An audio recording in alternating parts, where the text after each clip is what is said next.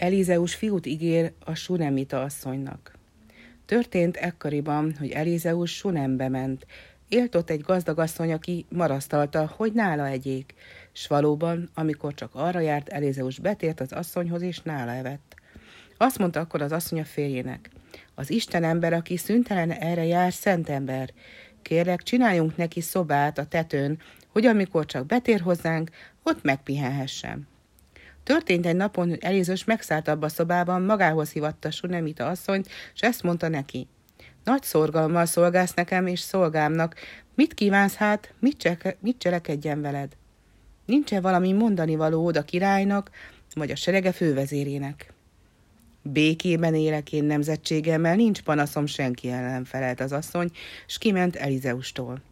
Akkor Elizeus megkérdezte szolgáját, Géházit, mit tehetnénk érte? Géházi pedig ezt felelte. Nincs fia, és a férje vénember. Akkor Elizeus megint magához hívatta az asszonyt, és ezt mondta neki.